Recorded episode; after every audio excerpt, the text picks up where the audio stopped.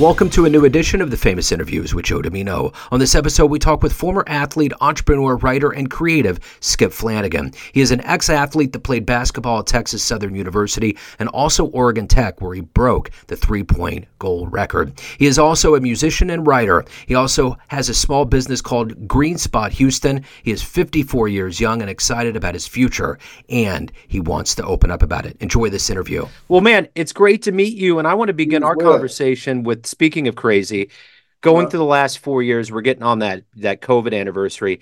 How did right. you get through that pandemic period, and how did it change you?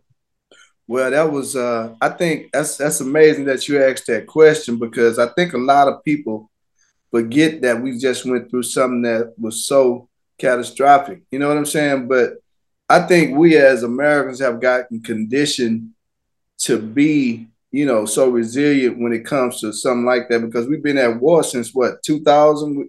You know, we still haven't fully recovered from being in that state of war. But I actually have my own business, and I actually did some stuff. You know, I had talked to a guy.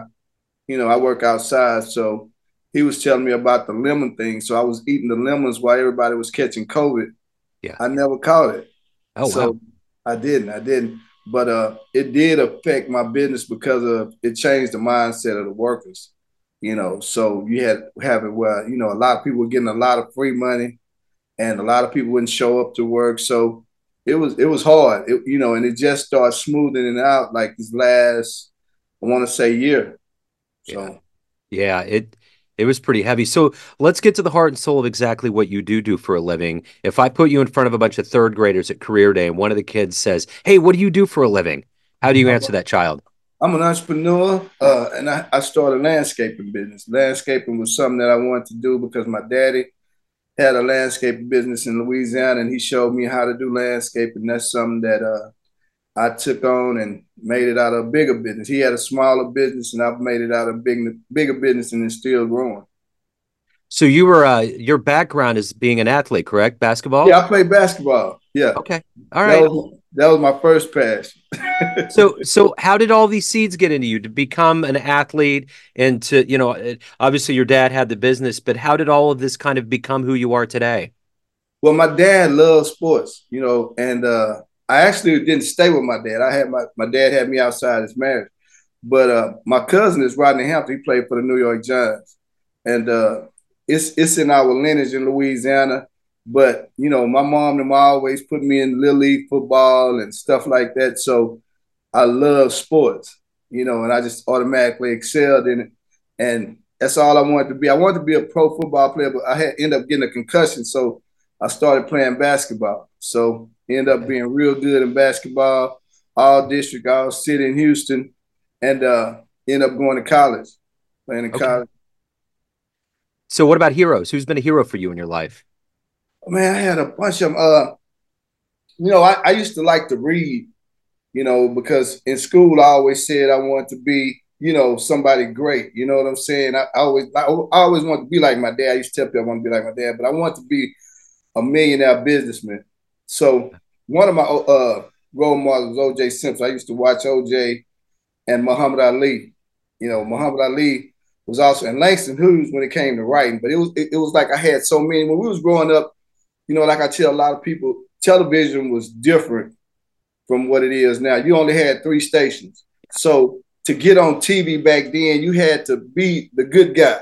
You know, you didn't have to be the bad guy. You had to be the good guy. Yeah. So you know, out and, back then, if you the good guy meant you had to have straight teeth, you had to look good, you know what I'm saying? Yeah. And you had to say the right thing. So when I heard Muhammad Ali speak, it was like, man, that guy is is brilliant, you know. And then you'll see him talking with Howard Cosell. Them. I'm like, man, how can he sit up here and conversate with these white guys? And I say, so I want to be like Muhammad Ali. Nice. You know, he he was diverse, you know. So I was like, man, that's cool. So when I saw OJ, same thing. So those were the role models that we had growing up. And John F. Kennedy, you know, John F. Kennedy, you know, that's one of my favorite. He he is like one of my favorite presidents, you know. And, and when I look at what he was proposing, it still resonates to this day. You know, I really haven't seen a better president with a better vision than he had. You know what I'm saying? When he said, you know, ask not what your country can do for you, but ask what you can do for your country and what he was trying to push forward. You know, uh, another person was Barbara Walters.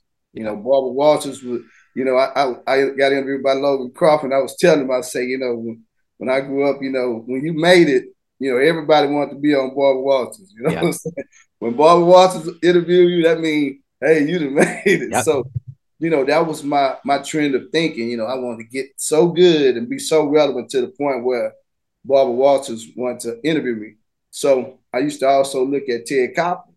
Yeah. You know, Ted Koppel was a great interviewer. He used to go do the town hall meetings, and I've always been conscious of the direction that America was headed in. So, you know, that was my angle. You know, to to be conscious of how can I be like those guys to help change America. So that was always my thinking.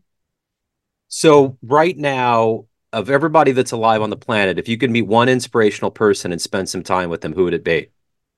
Wow, that's a good one. That's a good one. You know, over the years, you know, I had a lot of people I wanted to meet, but there's so many people that, you know, once the internet came, you know, they just, you know, they fell off. Yeah. So let me see who who would that be right now? That's hard. That is so hard. I think, you know, of all the people that I think are still relevant and working, ooh, that's a hard. I don't see nobody. I don't see nobody. I used to want to meet a lot of people, but I don't. I like Jimmy Kimmel. I, I just want to be on the Jimmy Kimmel show, really. Yeah, right on. Because and because I really don't see nobody fighting for us no more. Ted Kennedy died, you know, and I really don't like, you know, a lot of the politicians that are out here right now. So, you know, by all the people that are dying, you know, that that really stood for something you know, I, I, just don't see nobody that, you know, I could just go meet and say, hey, man, what could you tell me to help me further my mission? And, you know, and like I tell a lot of people, you know, sometimes you can't delegate being a leader. You yeah. know, you have to assume that role yourself. And a lot of things that I advocate, and I was actually on the phone with a friend this morning. I say, you know, the more I live this life, I see that a lot of stuff that I, I try and see in other people, I have to be that. You know, I'm the only one pushing for a lot of things that I'm pushing for. So I can't look down here and say, why is he not doing what I'm I need to be doing? So as crazy as it might seem, I think I'm gonna have to take that leadership uh, role and, and kind of like inject that into other people, make many leaders around the world. So that's what I'm doing. So let me ask you this: as a as a, a former athlete and a sports fan, if you could go back in time and see one game with your own eyes, where are you going? I got to see Michael Jordan. Yeah, of course. are you kidding? I got to see Michael Jordan. Which game? Uh, uh, uh, I don't. I'm not sure which one. When I think either one when he played against Larry Bird or when he played against Magic Johnson. Yeah. One of those two. Because Magic Johnson is like one of my greatest athletes. I like his style. I like the swag. Yeah. But when he, when, when he went through his little medical condition, that kind of shortened him. I think he would have gave uh, Mike a run for his money. Oh yeah, for sure. But those teams back then, see, I'm a throwback athlete, so back then you had some super athletes. You know what I'm saying? Yeah. You had the Denver Nuggets that was scoring like 140 points a game. So, you know, you had Bernard King, Dominique Wilkins. So it was so much, you know, you know, that's why I tell the youngsters they don't have nothing to compare, you know, stuff to. I can compare this generation against that generation and tell them exactly who was who back then or who's great right now that I can compare back then. And like right now, it's like even like when they do the, the comparison with LeBron James, he he he, he doesn't move the needle with me because I know Michael Jordan played against the best competition. When yeah. you had legitimate seven foot centers, and once you pass, you know, the first line, you got to go to the back line, and you got to get up even higher when you get to the to the to the goal. So it was a different game. But even with kids, they don't they don't realize, you know, what we came from to get right here. Everybody just thinks about the now. So yeah, it's just it's just what, what's going on. yeah. So let me ask you this: Every day you wake up, what's your motivation to be an entrepreneur, to live your life, to evolve? What is that motivation for you? My motivation is to, you know, I have a book titled "I Dream You're a Legend," and in that book, you know, I detail everything that I want to do in life. And and like I said, you know, the whole premise of that was to be interviewed by Barbara Walters, you know, gauging that against all the role models that I had. Uh, you know, I think when people live this life, you know, you know, the way we lived it back then was to to be great. You want to be great, and you wanted people to re- uh, remember you for being great. But me being a Christian, you know, it's a little bit different. You know, uh, I asked, I told this guy the other day, I said, God has everybody has a DVD that they got to present to God and say, hey, God, this is what I did down here. But I think everybody is not in touch with they're supposed to be doing on earth. You know, the original thing was to contribute to God's will to have peace on earth. You know, and by you understanding that that was your duty, that's how you align the things that you're going to be doing in life.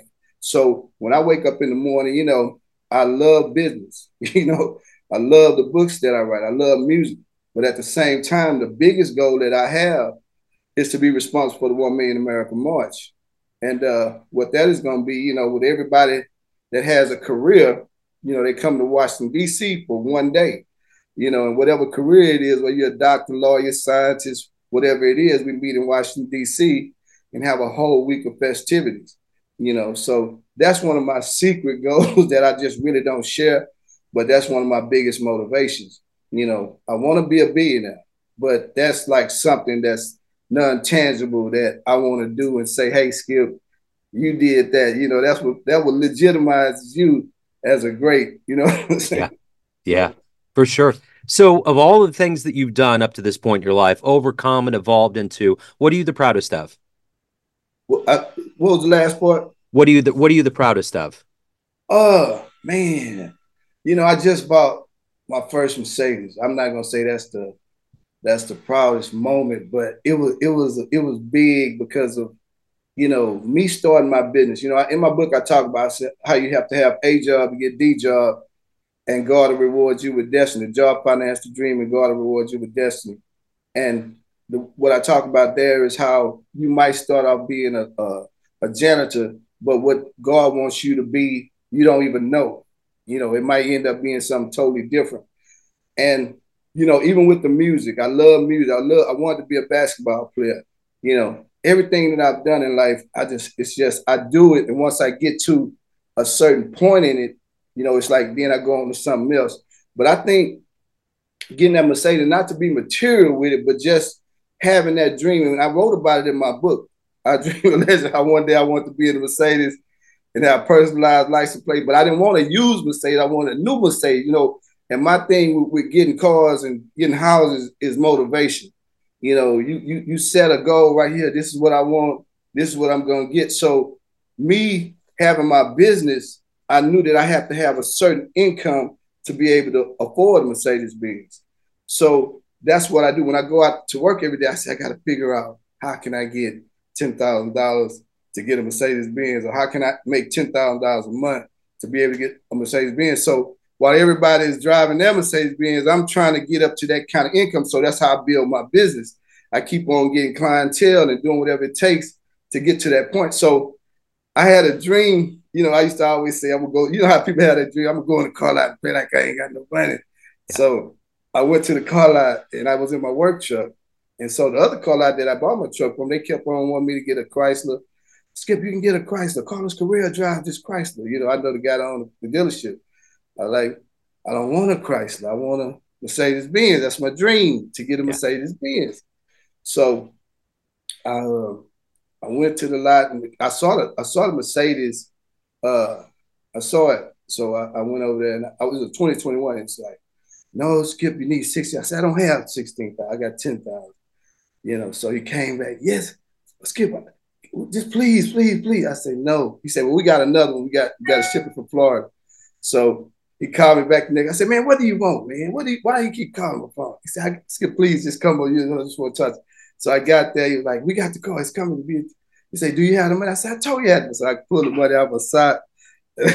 gave ten thousand dollars off my sock. And, and when I got the car, man, it was like, you know, when I drove it, it was like, man, you know, had all the minutes when you turn the seat, grab you, and you know, everything was different. So it was like another world. It was like, man, I've been driving these other cars and you know, they don't have all this. So it let me know that it was another level to go of luxury that that hard work can take you to. Yeah. So I actually had a great moment uh last night as well. You know, my daddy was a a, a Freemason. Uh, my mom's an Eastern Star. You know, so masonry is deep in my my lineage. So, you know, I went to a, a new lodge last night, and you know, it was like, you know, I had I had I, had, I was looking for a New York to move, and man, when I tell you, I used to always pass by this lodge, and I used to say, man, I want to join this lodge over here, you know. So the actual lodge I was supposed to go to, I went to another one around the corner, and it, and it's just like what I told the guy about the Mercedes Benz with the other the car dealership. I said, you know, it's just like when you find your wife, you might think this here is the one, but you know, one this other one didn't want to marry me right off the top. So it didn't turn out right, you know. So when we get in all right, I have to go leave and go to my mom's house and stuff like that. But when I got married to this wife, I haven't even bought a ring. And I told her I didn't want it to be about the ring because I want the ring to be at the ceremony. You know what I'm saying? When the pastor there, but I said, but we need God in our life to govern the relationship. So when we go through bad times, we'll have somebody to turn to, you know, to tell us what to do. So that's how it's been working, been working good. So I went, I got on the phone with the people at the New Lodge. I was like, hey man, I'm looking for a new lodge. They say, Skip, it's brotherly love over here. And we welcome you. I'm like, you know, I was getting ready to go to, I say, no, you know what? I say, that's what I want to hear because that's what I want to be the tone of this new year, brotherly love. So when I went there last night, man, when I tell you, man, it was so beautiful. It was just a beautiful ceremony. I couldn't even sleep last night, man. I was just so happy. Yeah. You know, it's like God just been blessing me so much. It's like you were saying in the beginning with the last four years being so bad. It's just like right now stuff is just moving like this, you know, and and it, it's it's biblical to me because you know God say have faith, you know, with everything that you do. So to see me go through everything and not give up, you know, to see it come to a point where now I'm getting everything that God wanted me to have, but I'm not making it just material. But materials come with it because those are my motivation. But that's not the sole purpose of my journey. Yeah. Right on. So let me ask you this. At the end of the day, everyone has a perception of you family, right. friends, clients, but you run the show. What's your perception of you? Who do you think you are? You know, I look at it, you know, and, and I try to assume that people would see me as a, a, a, great businessman, you know, and I hear a lot of people say it, you know, Skip, you legendary, you know, but, you know, with me, a lot of those accolades, I see people throw them around loosely, you know, and you know, I I believe that I want to be that. I talk about in my book. I want to be a and I'm intentional about doing some of the stuff that I do. But my whole thing is, and and I promise I was telling my friend that this morning. I said my journey is different. You know, my plane takes off from a different airport, and one thing I'm learning as I go and as I live this life, a lot of the things that I represent, a lot of people are not going to represent that. You know, diversity is something that a lot of people are not going to represent. You know, truth is something that a lot of people are not going to want to represent, especially my truth. you know what I'm saying? So, yeah. because I've been through a lot of diverse experiences, so a lot of the stories that a lot of people tell, I can say, "Hey, nah, that's not it," and it's going to be some pushback, but I can show them proof. So it's going to be a big fight. But uh, I want to be someone that everybody can look at and say, "Hey, you know, he earned everything that he got. He disproved a whole lot of the theories that are out there, you know, and that's who he is. You know, dreams do come true. yeah, for sure. So if anyone out there wants to reach out, hire you, get your book, learn more about you, what's the best way to do that? Yeah, you can go to all my social media channels, Skip Flanagan, uh, my books, my albums, uh, everything is on Spotify, YouTube. Uh, Your Only Choice Become Rich. I got a couple more books coming this year. Uh, the I Dream a Legend book will probably be out during Christmas, but I got some movies that I'm working on. But like I tell everybody, you know, I'm not finished yet. You know, I'm not ready to say, hey, Skip, you're done. This is what we, we're not ready to present that DVD yet. So I'm doing a whole lot of stuff. And I just tell everybody, keep working, man. Keep showing up for work. You know what I'm saying? And keep swinging the bat, and some going to touch the bat and go out the park. Yep, that's right. Amen. Skip, this has been great, man. Thank you. Thank you for your energy. Thank you for your story. You. Best of luck. Have a great year, man. Are you as well. Thanks for tuning into another famous interview with Joe Dimino, where we cover the world of art, literature, business, spirituality, music, and more from around the globe. Our esteemed theme music was composed and produced by the great E. E. Pointer of Kansas City's River Cow Orchestra. If you want to hear more interviews, visit the Famous Interviews with Joe Dimino channel on YouTube. You can also find us on Spotify and Apple Podcasts. Thanks again for listening, and until next time.